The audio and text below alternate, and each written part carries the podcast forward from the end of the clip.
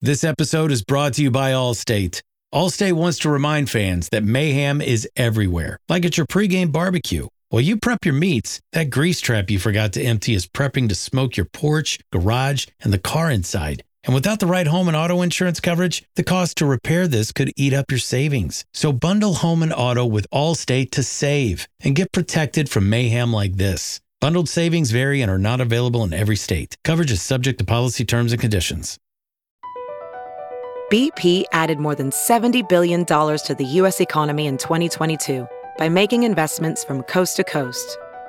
Investments like building charging hubs for fleets of electric buses in California and starting up new infrastructure in the Gulf of Mexico. It's and, not or. See what doing both means for energy nationwide at bp.com slash investing in America. That's the sound of Brock's jelly beans being poured into a candy bowl. Oops. And the sound of hosting your first family brunch. Listen to the sweet sonic musings of Brock's jelly beans swirling in your sister's favorite candy bowl. Well, second favorite. But thanks to these delicious beloved beans, she'll never know it's a replacement or that you and your cousin broke it trying to decorate a cake. Brock's. Make moments sweeter. Head to Brock's dot com to shop now. This episode is brought to you by Indeed. We're driven by the search for better, but when it comes to hiring, the best way to search for a candidate isn't to search at all. Don't search, match with Indeed. Use Indeed for scheduling, screening, and messaging so you can connect with candidates faster. Listeners of this show will get a seventy-five dollars sponsored job credit to get your jobs more visibility at Indeed.com slash MBO. Terms and conditions apply. Hey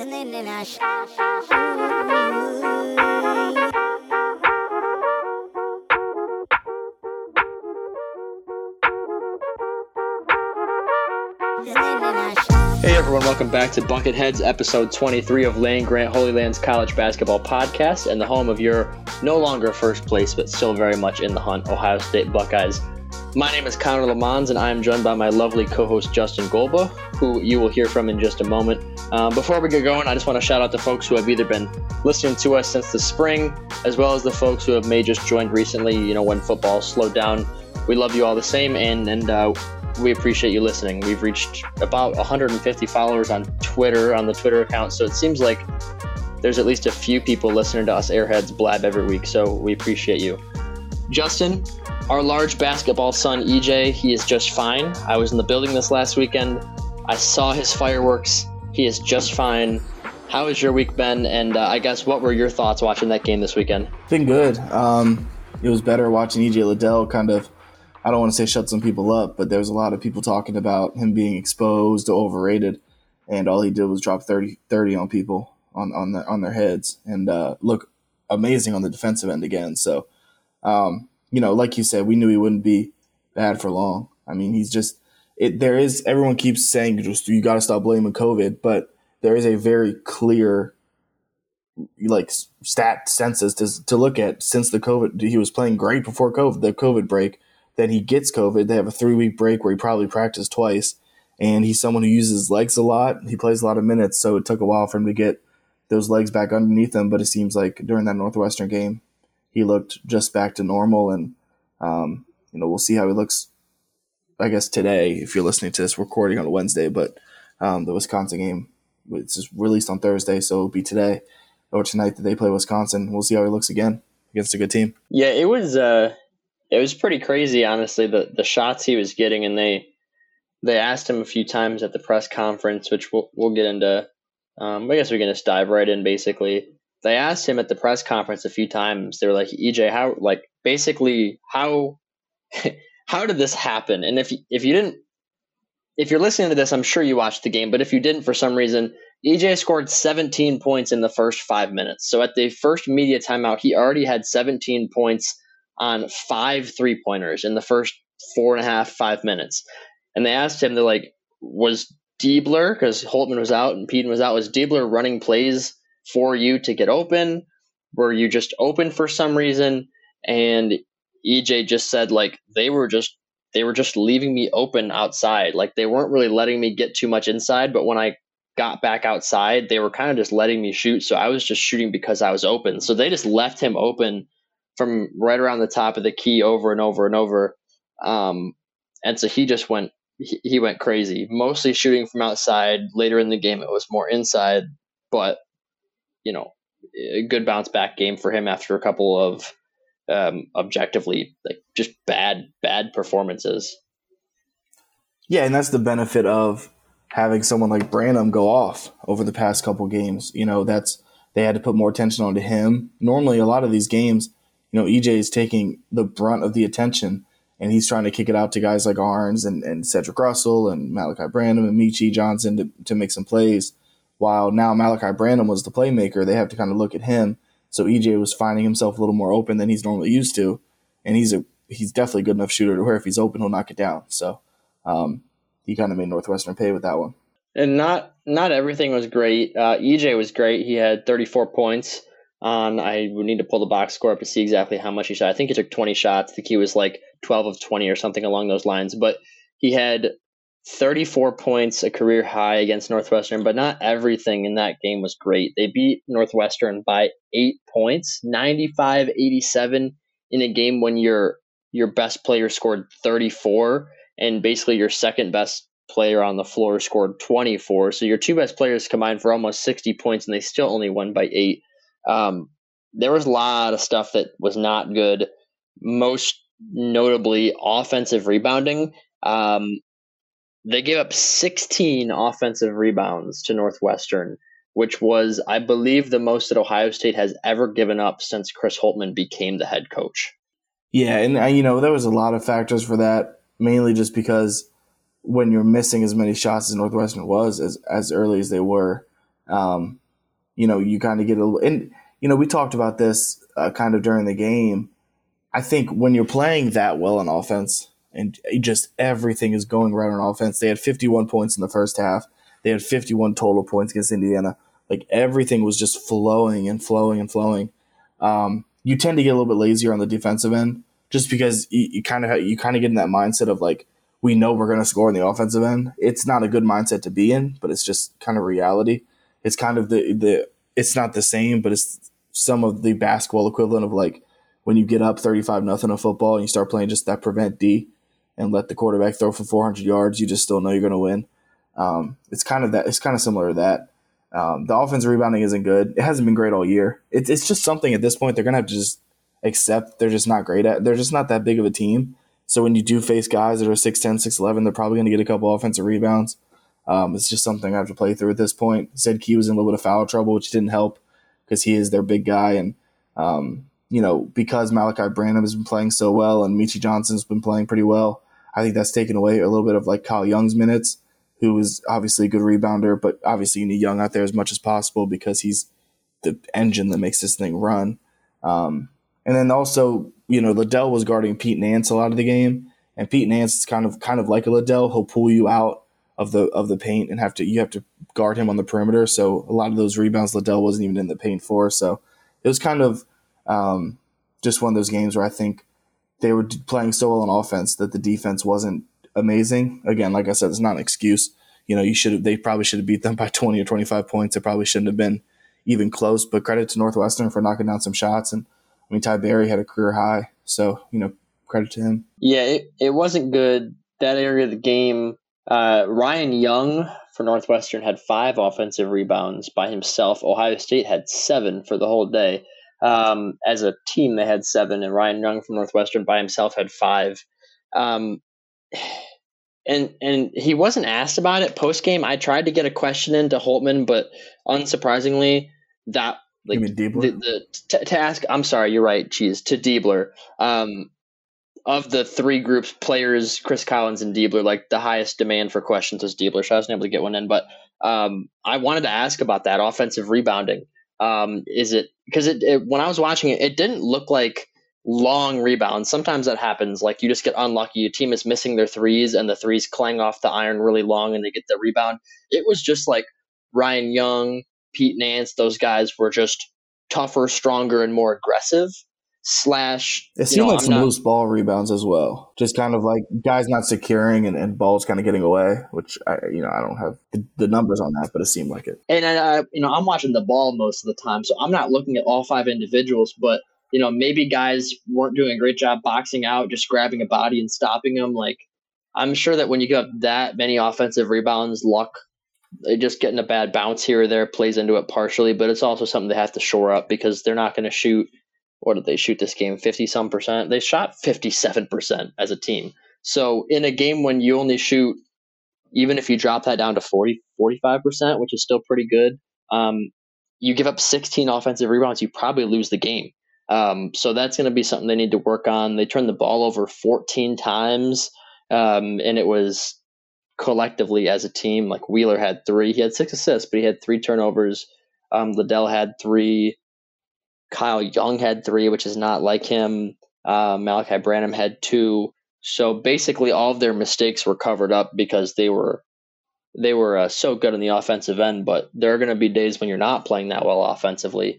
And those types of things are going to lose you games, like potentially tonight. Yeah, and, and those are the things you have to shore up for when you're playing like a Purdue, where you have Zach Edey and Trevion Williams down there, and even like a Caleb First. You know, these guys are just really good rebounders, and they're just simply bigger. You know what I mean? They're just bigger than any Ohio State player. Zach Edey's bigger than anybody in college basketball. So, um, you know, th- those are where you need to shore those up because there's no reason Zach Edey shouldn't have fifteen points against them or fifteen rebounds against them. But then you see they play a team like Penn State, and we talked about John Harrar, who – and we'll kind of talk about Penn State a little bit later because, you know, they play them coming up again. John Harrar is one of the better rebounders in the conference by far. Like, he's very, very physical, very big, very strong. He only I had – he had twelve against might, Ohio State, but it wasn't – He might be a leading rebounder in the Big Ten right now. I, th- I think he is. Uh, he was last year or one of the ones last year. I, I don't know how much Coburn's averaging, you know, because he puts up those weird stat lines of like twenty-nine and seventeen, and then he'll go for like eight and six.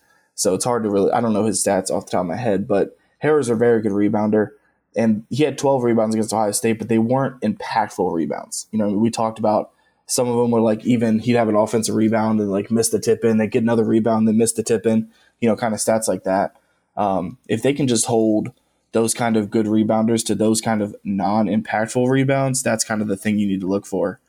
Um, if looking back, they didn't play Kentucky, but – I think Oscar Shibwe would have loved to play this team because he's averaging sixteen rebounds a game, and he probably would have got like thirty against Ohio State. Leading leading rebounder in the Big Ten is Kofi Coburn, twelve and a half per game. Second is John Harrar with ten. Yeah, that um, makes sense. And then it's and then it's Trevion Williams from Purdue with eight point eight, which is uh, insane because he plays like twenty minutes a game. Trevion Williams' stats make no sense. Twenty point seven, and eventually yeah. we'll get to Purdue and we'll talk to Purdue, but talk about Purdue, but um. Ohio State's had a hell of a time with Trevion Williams in the past. Just an absolute hell of a time figuring him out. He is so good. Um, but to, to stay on Northwestern, um, I think Northwestern's a good team. Um, they're only one and three in Big Ten play as of right now. Again, this is coming out Thursday. Like right now, as we record this on Wednesday night, they're they're playing uh, Maryland tonight. So Northwestern could get back on track at two and three. I think that they're they're a fine team. I think they're a borderline N C double A tournament team. And even though they're pretty bad on defense, they're really fun to watch on offense. So they'll be a team to keep an eye on, and that's going to be a win that could get sweeter because I think Northwestern is probably going to trip up a few good teams as the season goes on. Um, if they play Michigan State again, like I could see them beating Michigan State. Um, Ohio State won't play them again, so they will not beat Ohio State this season. But I could see them beating a Michigan State or beating a Purdue.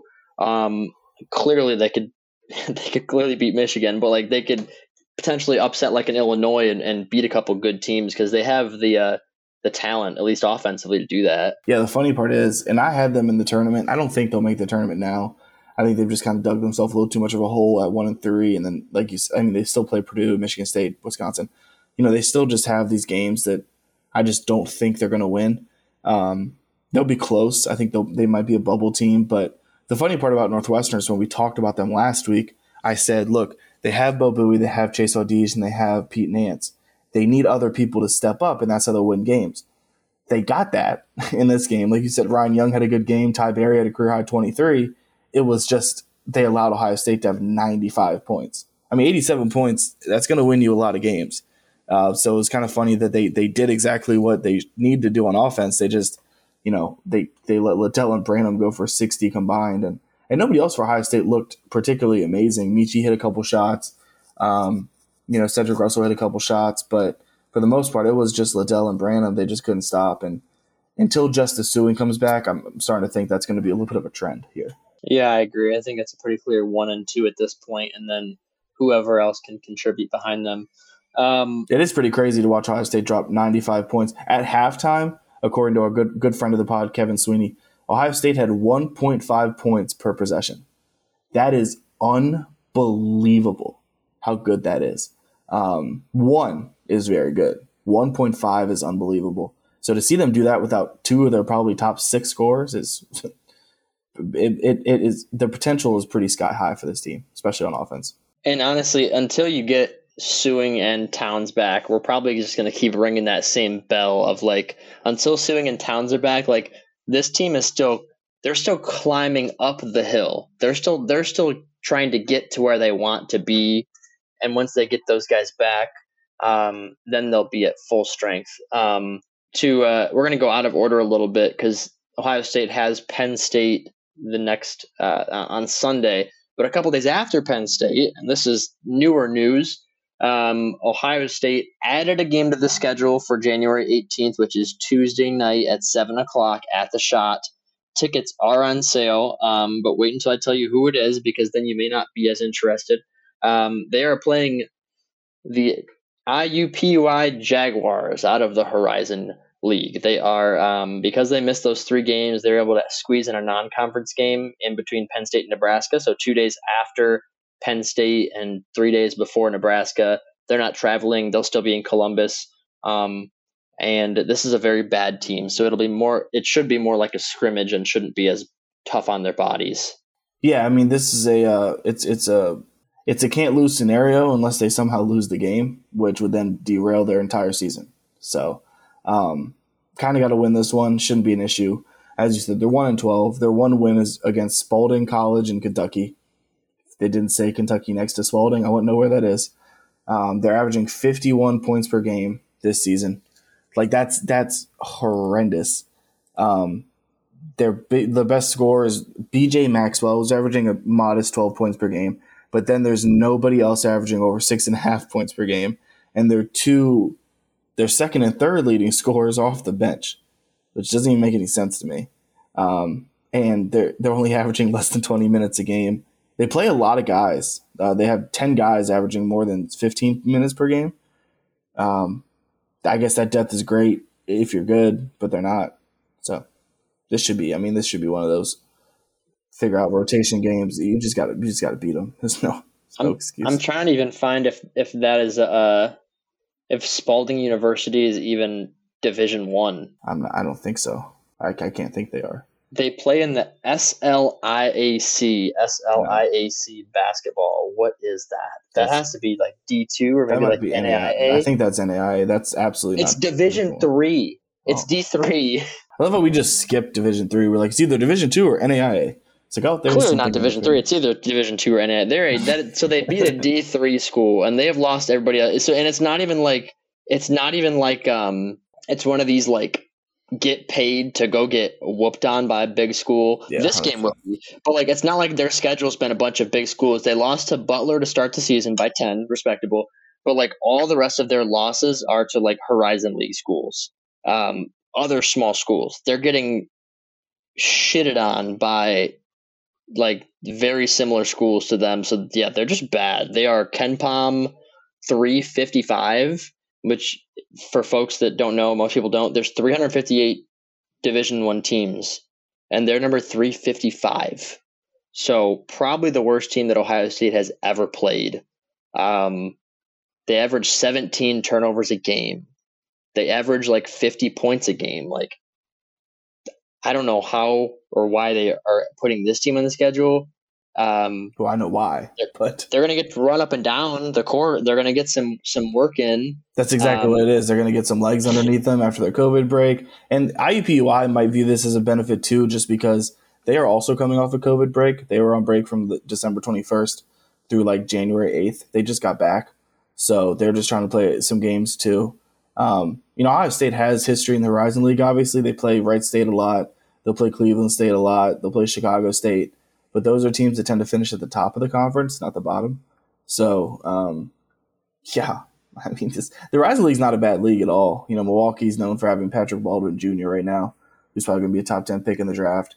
Um, but they're playing the worst team in the Horizon League. So they're doing this just to get, you know, and I said this before we started recording, quality wins and Q one wins and all that stuff are very important, but just wins are important. Just literally how many wins do you have? And they lost out on three possible wins with the COVID break. Two probably definite wins, and then the Kentucky game was a toss-up. So they lost out on three possible wins, so this is just them adding one. Um, but like I said, it could very well backfire because if for some reason they have a bad game, they lose this game, it could completely derail their season. So they need to win it. Yeah, I – I, I can't see a scenario where they where they lose this game, but hey, you never know. I never thought they'd lose to a, a fifteen seed either, and uh, I that's a thing. I, that, I will see. That's a thing that that's a thing that definitely hypothetically could have happened. Um, yeah, I don't remember it, but I've heard it happen. I also say I think Oral Roberts beats this team by forty, but nevertheless, beats Ohio State or beats I U P U I. I U P U I, not Ohio oh, State. Okay. No, I mean they okay. might beat Ohio State by like say two or something, but I don't know. Yeah, that's just um, hypothetical, of course. I don't know. Shout out, uh, shout out, Kev- Kevin O'Banner, former Oral Roberts legend, um, Screw who Kevin beat O'Banner. Ohio State and Florida and almost beat Arkansas in the N C double A tournament. He's now a Texas Tech Red Raider, and they knocked off number one Baylor um, last night. So shout out to Kevin O'Banner, not a friend of the pod, foe of no. the pod, but just thought I'd mention that. The fraudulent Baylor Bears. I'm just kidding, actually, Baylor. B P added more than seventy billion dollars to the U S economy in twenty twenty-two by making investments from coast to coast. Investments like building charging hubs for fleets of electric buses in California and starting up new infrastructure in the Gulf of Mexico. It's and, not or. See what doing both means for energy nationwide at bp.com slash investing in America. Night racing is back at Richmond Raceway. This spring, top NASCAR drivers like Ryan Blaney, Chase Elliott, Bubba Wallace, Ross Chastain, and Virginia's own Denny Hamlin will battle under the bright lights. And this historic track also offers a rocking infield experience with unparalleled access to your favorite drivers and one of the best tailgate scenes around. For a weekend of friends, family, and amazing short track action, head to Richmond Raceway, March twenty-ninth through thirty-first. Get tickets now at richmond raceway dot com. Wisconsin, the rematch is Thursday, which is today, technically, because like we said, today, the rematch. Wisconsin's up to thirteen, Ohio State dropped to sixteen. Um, what are you thinking about this one? I think Ohio State awakened a, a beast in Wisconsin because since they beat them, you know, and they beat them pretty handily. We talked about this, probably one of their best complete games of the season, um, that Wisconsin game. And they just, since then, Wisconsin's routed off five straight wins. All five by single digits. Even they beat Nicholls State and they beat um, um, Purdue by like the same amount. So it's kind of funny. But they're all by single digits, but they've won these games. Uh, they've won, like I said, they won five in a row. It'd be funny if you told me on December eleventh that when they played again on January thirteenth that the Wisconsin would be ranked higher than Ohio State. I'd have to assume Ohio State's season went into turmoil, but really just Ohio, just Wisconsin won some games, and you know they've moved up to thirteenth. It's not hard to see why. It's Johnny Davis. I mean, it's it, he's he's if he's not the best player in the conference, I, I don't know who is. Um, he's playing just absolutely amazing basketball. He's one of the he's one of the more impressive players I've watched over the past three seasons, just because you know what he's doing. Like you know you know he's their go-to guy. You know he's the best player on the team. You know, there's not much after him. I mean, they don't do, but but he is just a bucket getter. He's averaging twenty-two and a half. He's averaging seven point one rebounds per game, which might be even more impressive. Um, you know, Brad Davison averages fifteen a game for them, but it's the Johnny Davis show. And he had thirty-seven and fourteen against Purdue.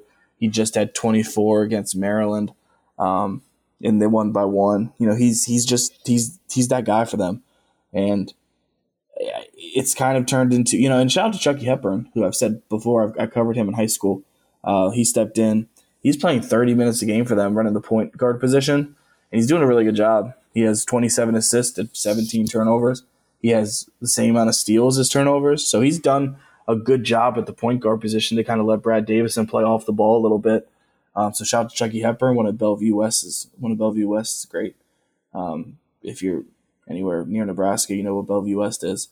Um, so, but you know, it's going to come down to for them what Tyler Wall gives them and what Steven Crowl gives them. That's always those two. It's always them. What does the bench give them? Their bench doesn't provide much in terms of scoring. Their leading scorer off the bench is averaging three point two points per game. I mean, it's it's their starting five. That's what they rely on. That's what they go with. That's what they use. And, um, you know, all their starters have played, have started every game. They've had the same starting lineup every single game um, for the most part, I think, except one. They they switched up a little bit. So, you know, that's Johnny Davis plays thirty-five minutes a game. Brad Davison plays thirty-three. You know, you know what you're getting with this team. You just got to stop them.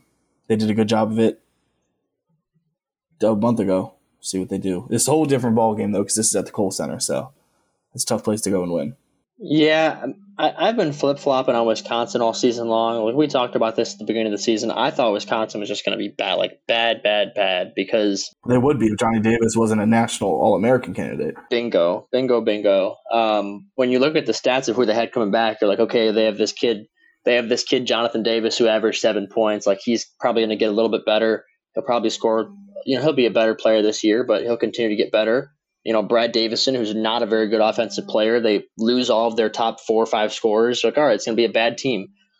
And Jonathan Davis, who I'm, I need to get this straight because now not only like his name is Jonathan, but I think he wants to go by Johnny now. Like he definitely sports yeah. reference. It has changed throughout the season. Like it was Jonathan Davis when the season started. Now it's Johnny. So he must have he must have got the word out. Hey, I'm Johnny. Like sports reference, like the Wisconsin roster, like it all says Johnny now. And like I've been typing Jonathan forever in articles, but anyway, he like he is their team. Like you said, the, the rest of their team is not good. Like Brad Davison, I think, averages fourteen points a game. Um, yeah, fourteen and a half, but he does it. He shoots, he's sub forty percent from the floor. He's like thirty-eight percent. He's thirty-three percent from three. Um, you know, he's not even their main ball handler, really. That's even Johnny Davis is essentially like their point guard now. Him and Chucky Hepburn split that. Like Brad Davison isn't like a floor general. He's an off ball guard who is very inefficient shooting. Um, Neither Tyler Wall or Steven Crowl were, were good against Ohio State. So um, I still think that overall, like this Wisconsin team, the makeup of this Wisconsin team, like is not, it's not good. Like it's not a good, sustainable way to win games. But basically Johnny Davis is just giving me the middle finger every night. And he's like, yeah. who cares? I'm going to score thirty-four and we're going to win by two. Um, like they barely beat Nicholls State without him. They barely beat Illinois State. I think they had him for that game. No, they didn't. But, he he oh, he's, he, he's, he's missed two games this season. I believe it was those two. And then he then they comes back for the Purdue game, drops thirty-seven and fourteen, and they win by five. You know, at Purdue, at Purdue, by the way, which is impressive. Which is very impressive. But it, exactly, so it's like, what happens if, if if he scores twenty points in a game? Typically, you're like, that's a very good game. That's not enough for Wisconsin to win games if he's only scoring twenty points a game. No, yeah, they need him to. He needs to have like like you said. He had a career game against Purdue, thirty-seven and fourteen is the stat line. Most ninety-nine point nine percent of players will never even get, and they beat Purdue by five. Exactly. Exactly. So they scored seventy-four. He had half their points. Literally, ha- exactly half their points. We keep saying Nicholls State. It's just Nicholls. I don't know why we keep saying oh, Nicholls yeah, they, State. I they, do want they, to ch- they changed that at some yeah. point. It I used just to be want to point State. That out before we get like fact checked by um, some Nicholls fan that checks in. Oh my god! Like here's some numbers on the Wisconsin offense, and this this is how bad the people around him are. That these are still the numbers. This includes includes Johnny Davis's offense. Wisconsin averages seventy-one point seven points per game. That is one hundred ninety-fourth in the country. They average sixty-six possessions per game, which I guess possessions doesn't necessarily mean you're bad, but that's two hundred ninety-fourth in the country. They shoot just over forty-one percent as a team. That is two hundred ninety-second in the country. Three-point shots, twenty-nine point six as a team. Let me verify that on E S P N. Yes, twenty-nine point six percent shooting as a team, which is three hundred twentieth in the nation. Overall field goal um, percentage, I said forty-one point seven. This is a bad offense, and that includes probably the best player in the Big Ten. Like, this is a a shack that is falling down that is held up by duct tape, and the duct tape is Johnny Davis. Oh, and that's what we saw in the first game against Ohio State. Johnny Davis really, he had a good game at, at the time, but then you look back on and you're like, he didn't play that great against Ohio State, and they beat him by eighteen. You know, that duct tape fell off. And, Ohio, and Wisconsin was winning that game like eighteen to ten at one point. From there on, Ohio State outscored them by like thirty. So, you know, that was kind of the this. This is a funny. This team just defies all odds, because when you look at like their minutes played and stuff, they have no depth at all. You'd assume they might be bad late game situations because they're playing so many minutes. But like I said, over their past five games, they're five and zero, and they've won every game by single digits. So they are winning games late. Um, but they're like everybody plays. They they don't play their bench for the most part. They just their, their starters. Steven Crowl plays the least minutes as a starter. He plays twenty three minutes a game, and Chris Voigt, uh, the Cincinnati transfer, comes off the bench and plays thirteen minutes a game. But outside of that, everybody else is playing twenty eight minutes or above of their starter. So, you know, it's it's kind of a, it's a weird team, and and I said this I said this about Indiana. I think Indiana and Wisconsin are in the same boat of like I think they can lose to anybody in the conference. I think if they catch Northwestern, Nebraska on a good day, those teams can beat them. I also think they can beat anybody in the conference, as they have. They beat Purdue, um, you know. So I, this is just a weird team. You know, it might be one of those things where simply just Ohio State plays them on the road and loses to them, and they beat them at home and they split it. I don't know. I have Ohio State. I'm doing the preview for for Land Grant. I do have Ohio State winning this game by four. Um, I think Ohio State will just kind of out depth them, but maybe I'm looking into that too high. I don't know. We'll see. I think this is a big game, though, because Wisconsin's four and one in the conference as well. Um, Ohio State's four and one, Michigan State's four and zero, and that's pretty much where you're at with the conference. So, um, this is a big game for them. It's going to be very interesting to see kind of how they respond defensively, because I don't know if this is a better offensive team than Northwestern, but Johnny Davis is better than anything Northwestern has to offer by far. And that's not an insult to Northwestern's players. That's just how good Johnny Davis is. So um, it'll be very interesting to see. I'm I'm very – this is one of those games – I don't say this often, but I'm very curious to see how this game goes, just from an analytical standpoint. They also beat Indiana by five, if that matters to anybody. Yeah, it's it's such a – it's it's almost funny. Like, it's almost funny because it's literally like you look at all the numbers, you watch them play, and like – the only conclusion you can draw is this isn't sustainable. This guy has to score twenty-five or thirty a game for them to win games, and he can't do that forever. And he's like, watch me. I mean, all the numbers say that like they're just not that great. Like overall adjusted offense in KenPom, they're, like the top, they're our top forty offense. They're a top forty defense. So they're both fine in both areas, but they're not great in either side. We've already talked about all the supporting pieces, and as a team, their offensive numbers are not good. Their defensive numbers are not great. Um, so it's just like you you want to say that Ohio State should have the upper hand, because if they do what they did last time, which is hold him to basically as many points as he had shots. He had twenty-four points on twenty-two shots last time they played each other. They win the game. But this dude just keeps on going out there and – going crazy and scoring half of his team's points, and just it doesn't matter if his teammates aren't aren't good enough. Um, Ohio State out-rebounded them by eight last time, I think. Um, this team isn't – they don't have a Trace Jackson Davis that's going to be a menace under the basket like what happened against Indiana. Um, I think that Ohio State probably has a better chance to win this game than they did at Indiana, but I I would not – I'm not a betting guy. So I wouldn't put money on Ohio State. Um, if you are a betting person and you are in a state where betting is legalized, Wisconsin is a two and a half point favorite. Yeah, I think, and like I said, I have Ohio State winning by four. Wisconsin's two and a half point favorite. What that says is it's a toss up. this, is, this game go either way. It's going to come down to a couple shots. Um, I will say this: I if this team does sneak out a five or a six seed in the tournament, uh, they're definitely going to be a favorite to be upset in the first round because, like you said. This is not tournament sustainable. This is not what you want heading into the tournament. Uh, this isn't the team that you want to put the horses on. So, um, and that's not really an insult. Again, that's not an insult to them. It's just kind of just logic. Um, we'll see. They keep defying logic, and it's kind of fun to watch a little bit, honestly. The fact they're thirteen and two is pretty incredible. And I thought, honestly, They had a little bit of a tougher start to conference play, and with the Ohio State game going as poorly as it did, and then Johnny Davis missing a couple of games, their season could have derailed. Like, they could have lost. They could very well have that five-game stretch been two and three or one and four, but they did a really good job of just grinding out wins, and um, and now they're thirteen and two and four and one in the Big Ten, and they have a legitimate chance, especially if they beat Ohio State today or tonight, um, to to win the entire conference, which is insane. If Wisconsin wins this conference, man, whew. I could see them winning a game or two in the tournament, because more than anything in an N C double A tournament, the most important thing is to have a good guard. So I could see Wisconsin being like an eight or a nine, winning a game, and then I guess that's a bad example because they're an eight or a nine, they're playing like the one next, so never mind. But I could see them winning like a game or two in the tournament. I could as well, but it just but when you're relying on that one player, I can't see them making a deep run because I get what you're saying though. Like I can't see them making a deep run.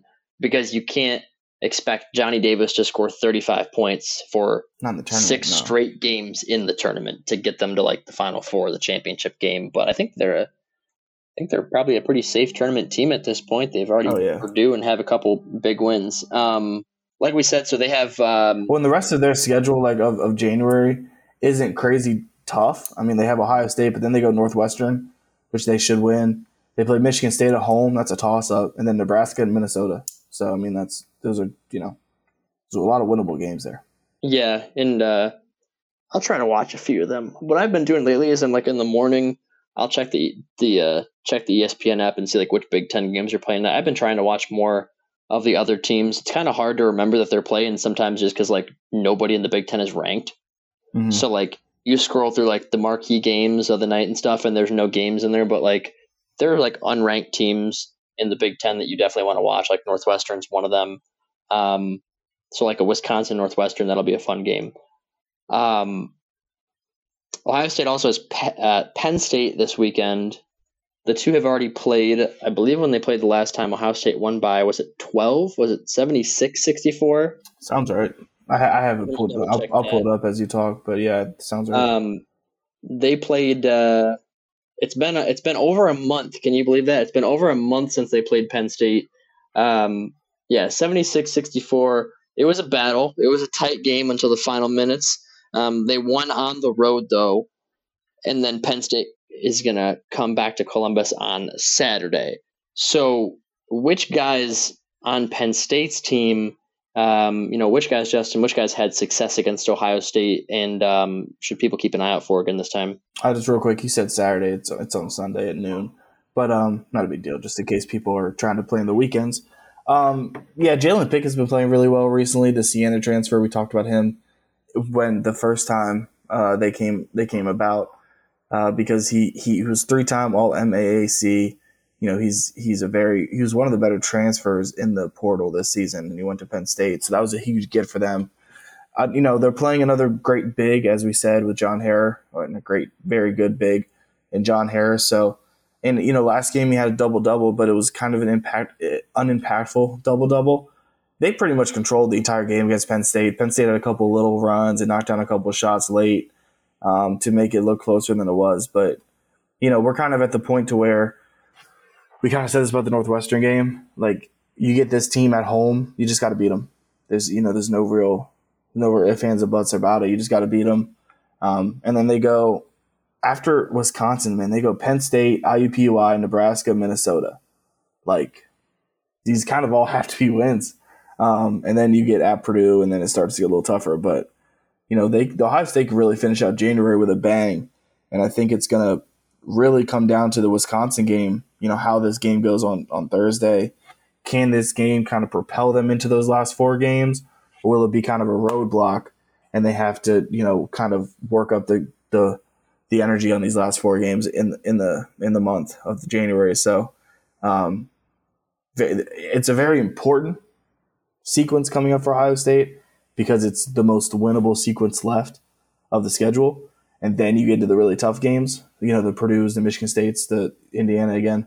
So that's where you need to have these wins already locked up under your belt against the teams that aren't going to go to the, the tournament, like the Penn States, the Nebraskas, the Minnesotas of the world. So, and Minnesota's still kind of a team that's a little weird, might be the best way to word it, but they're still a team you need to beat. Um, Fraudulent. yeah, fraudulent in my opinion. But they're still they won a couple games. They beat Michigan, but I guess Michigan at this point is the stamp next to fraudulent in the dictionary. So, um, yeah, this Wisconsin game kind of can set them up for a big, a really big run of wins, or you know, it can really kind of they might have to overstep it. It just depends on how they play tonight. Yeah, Seth uh, Seth Lundy was a little bit of a problem last game. Um, last time these two teams met, um, if you remember, he he really gave E J Liddell some problems early on. Um, he cooled off as the game went on, but um, he's a guy you got to pay attention to. Like you said, uh, John Harrar is a problem, but they're not going to run a lot of sets for John Harrar. No. He's just kind of like your cleanup guy. He's going to get a bunch of offensive rebounds. He's going to extend possessions so that other guys can score. He's a headache. He's the guy you really do you want on your team. Um, when they fired um, Pat Chambers and Harrar and Jamari Wheeler said they're going to the transfer portal, I yeah. said that both of those guys would be perfect additions for Ohio State. Yeah, um, perfect. Getting either of them, and they ended up getting Jamari Wheeler. Um, a great perfect. addition. Yeah. He's been fantastic, and John Harrar would have been great too. He he's much better than Joey Brunk, and they were looking for a big guy. Um, he would have been a great addition as well. He's a guy you want on your team, but they're not going to run many sets for him. Um, it's a home game; they should be favored by by a decent amount, um, and it's a game you got to win. And like you were saying, they got like Minnesota, I U P U I, Nebraska. Um, pull their schedule back up her here. Um, Nebraska, I U P U I, Penn State, Minnesota are your next four games, plus Wisconsin. So if you beat Wisconsin, clearly the toughest game of those five. Like you should be able to round off four after that. Hypothetically, yes. And then you're looking at that put them at what, nine and one in the conference? No, yeah. eight and one, eight and one, going so, to math. Purdue. So you know it's it's possible. I just uh, after getting pushed through the shredder at Indiana last week on the road. Um, yeah, everyone's a little gun shy just because of how the last road game went. Um, but I do think that Indiana poses a much more of a matchup issue than Wisconsin does. And I also don't think, like, yes, that game they lost by sixteen. I don't think they lost that game by sixteen in general. Um, you know, it's just one of those games where they just kind of it looked like they just lost all kind of. I don't hope might not be hope might be too serious, but you know they just looked like they were just deflated. Um, Shout out Tom Brady. So, you know, we'll see. I, it'll be like I said, it'll be I, I hate I've said this like forty-five times and I feel bad, but it's it's just true. It's just going to be interesting to see how they kind of it kind of like Northwestern, how they bounce back from Indiana, how they bounce back from, um, you know, this is their first road game since the Indiana game. So it'll be interesting. And it's a tough place to play in general, Kohl Center. So big W in the middle of the court. It's the only way I remember it. Big W.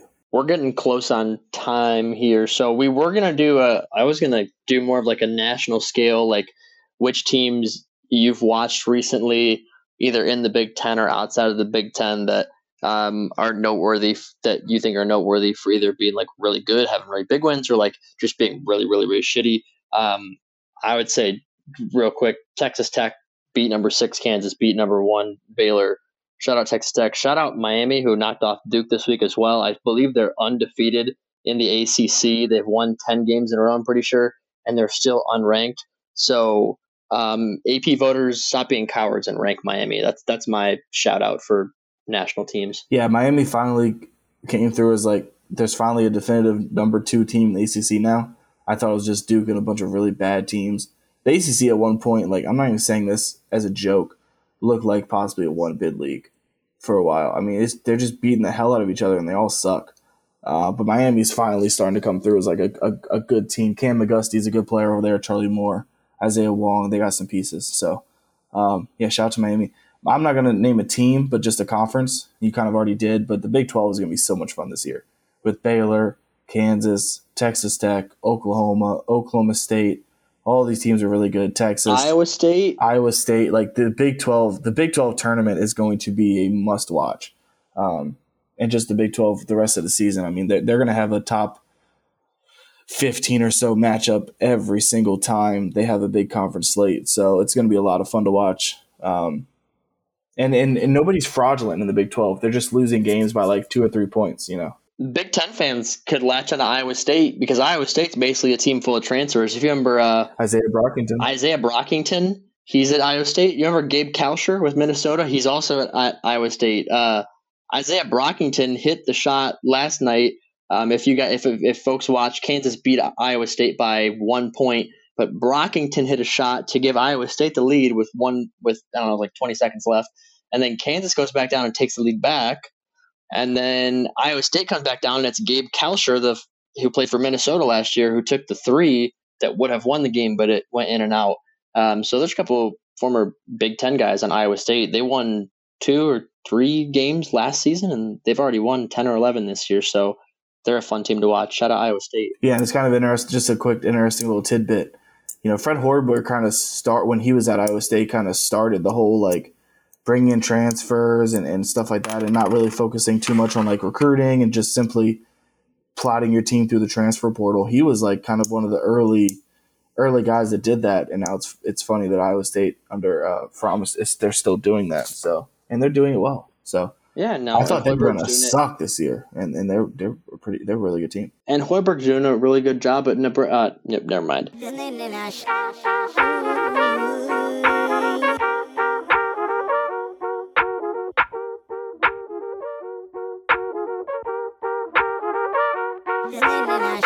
Anyway, that'll do it for us this week. Make sure to subscribe to uh, the Land Grant Holy Land podcast feed wherever you get your music if you haven't already done so, so that you'll be notified whenever we put out new episodes. Don't forget to follow us on Twitter at Bucketheads L G H L for in-game updates and other things like that. You can also follow me at Justin underscore Golba, and you can follow Connor. Connor, where do you live? I live in the beautiful East Coast city of Columbus, Ohio, but that is irrelevant. If you want to follow me on Twitter, you can follow me at Lamont, beautiful East Coast city of Columbus, Ohio. You can follow me at Lamons underscore Connor on Twitter. Um, I am at most of the home games, so I try to get on the Twitter machine during the games a little bit if I can. Thanks. Thank you for uh, listening. Thanks for uh, going along with us on the ride this season. We've got a couple more months left, and it's just going to get hotter and heavier each week. So you guys have a great weekend, and go Bucks. Only two more months till the national championship.